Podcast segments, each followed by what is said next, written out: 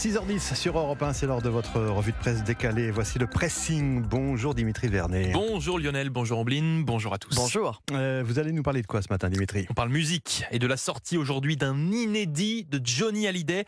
Restez bien avec nous puisque je vais vous en dévoiler un inédit. Un Ambline. petit extrait.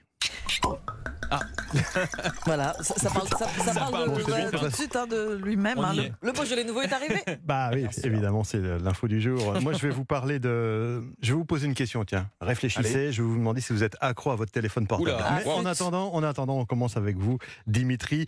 Euh, à presque six ans après sa mort, voilà donc un nouveau titre de Johnny Hallyday qui sort aujourd'hui. hein. Oui, à 13h40. À la mi-journée, voilà, c'est ça, 13h40 très exactement, vous allez pouvoir retrouver cette sensation, entendre un Johnny inconnu, puisque c'est à cette heure-ci que l'ultime chanson inédite de l'idole des jeunes va être dévoilée sur toutes vos plateformes d'écoute, comme nous le relate euh, le Parisien ce matin. Une chanson qui s'appelle Le Cri. Hein. Exactement. Alors je vous rassure tout de suite, non, ce n'est pas une intelligence artificielle qui est à l'origine de cette chanson, mais C'est bien, déjà ça Eh oui, c'est bien Johnny en, en personne, puisque ce titre a bien été enregistré par l'artiste avant sa mort en février 2017, très exactement, dans un studio californien. Enregistrement qui avait pour but de préparer son dernier album studio, Mon pays c'est l'amour, sorti en 2018. Alors pourquoi ce, ce titre ne sort qu'aujourd'hui, euh, du coup Eh bien, parce que lorsqu'il est enregistré, euh, donc dans sa version de base, Mhm. ce titre est un blues traditionnel qui ressemble en fait un petit peu trop aux autres musiques de l'album. Il est donc passé à la trappe, comme euh, l'explique dans cet article le compositeur Maxime Nucci, alias Yodelis. Il va cependant pas le, le jeter à la poubelle. Ben non, on va, on jette pas comme ça un titre de Johnny, ça c'est clair. Ah bah non. Il va la garder, cette musique, la retravailler pour donner donc cette version finale qui sort aujourd'hui. Et je sais que vous n'attendez que ça. Voici donc Oui. un extrait inédit. J'ai goûté la violence,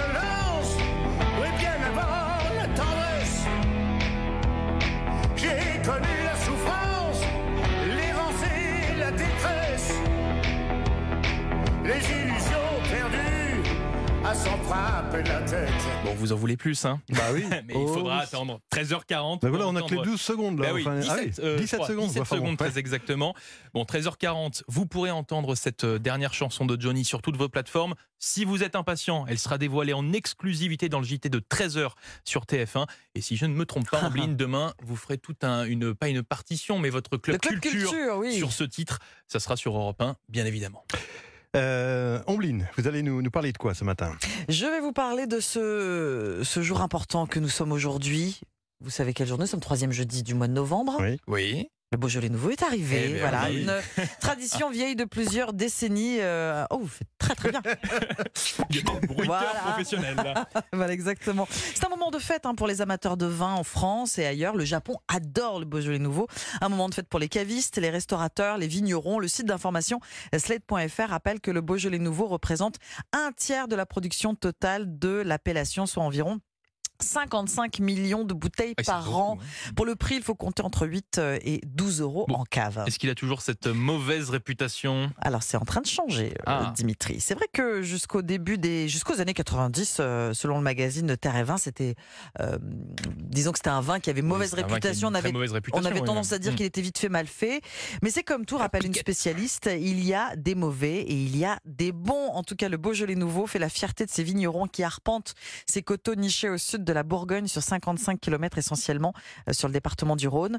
Un vin qui euh, n'est pas pris à la légère hein, sur ces terres. Un vigneron rhodanien explique justement qu'historiquement, c'est un produit de saison, une manière intelligente de consommer les premiers vins. C'est un vin primeur comme il en existe dans d'autres appellations.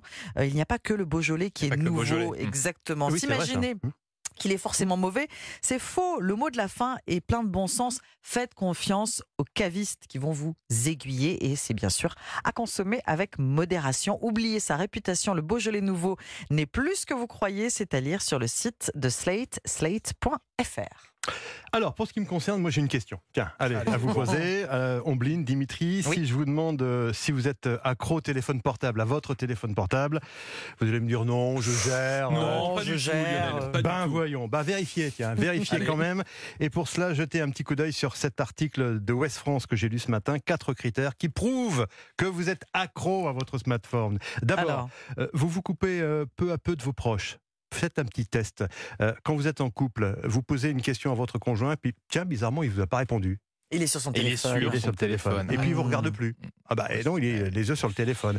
Ou lorsque le premier geste au réveil est de regarder votre téléphone euh, Ah là là. comme un alcoolique qui commence sa journée avec Ne un dites verre. pas ça, Lionel. Je me sens coupable Eh ben, c'est qu'il y là. a un problème, Eh figurez-vous. Deuxième critère, vous êtes en situation de, de mal-être, ça va pas trop fort, euh, et là, le téléphone fait en fait office de d'antidépresseur. Il peut s'agir d'une personne incapable de lever les yeux de son téléphone lorsqu'elle se trouve par exemple dans un univers familial ou amical, c'est un peu ce qu'on vient de dire.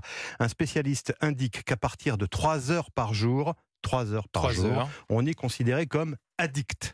Troisième critère, Bon. vous réagissez de façon agressive si on vous retire votre téléphone. Pourquoi Vous mordez. bah parce que, eh ben justement, parce que figurez-vous que ça génère une angoisse irrationnelle de louper un message, de ne pas répondre assez vite ou de rater quelque chose qui se passe euh, ailleurs, sur Mhm. Internet, Mhm. euh, sur YouTube. Se sont déconnectés un petit Voilà. peu. ouais. Autre explication, troisième explication du spécialiste, d'un spécialiste du sujet interrogé par Ouest France. Enfin, quatrième critère, vous éprouvez le besoin d'en avoir toujours plus, d'en savoir toujours plus. Une personne addicte aux écrans a toujours besoin d'une dose supérieure, c'est une sorte d'adrénaline, conclut Catherine Lejal, une sociologue qui est interrogée encore une fois par le journal et qui fait le parallèle, encore une fois, Ah. avec un drogué.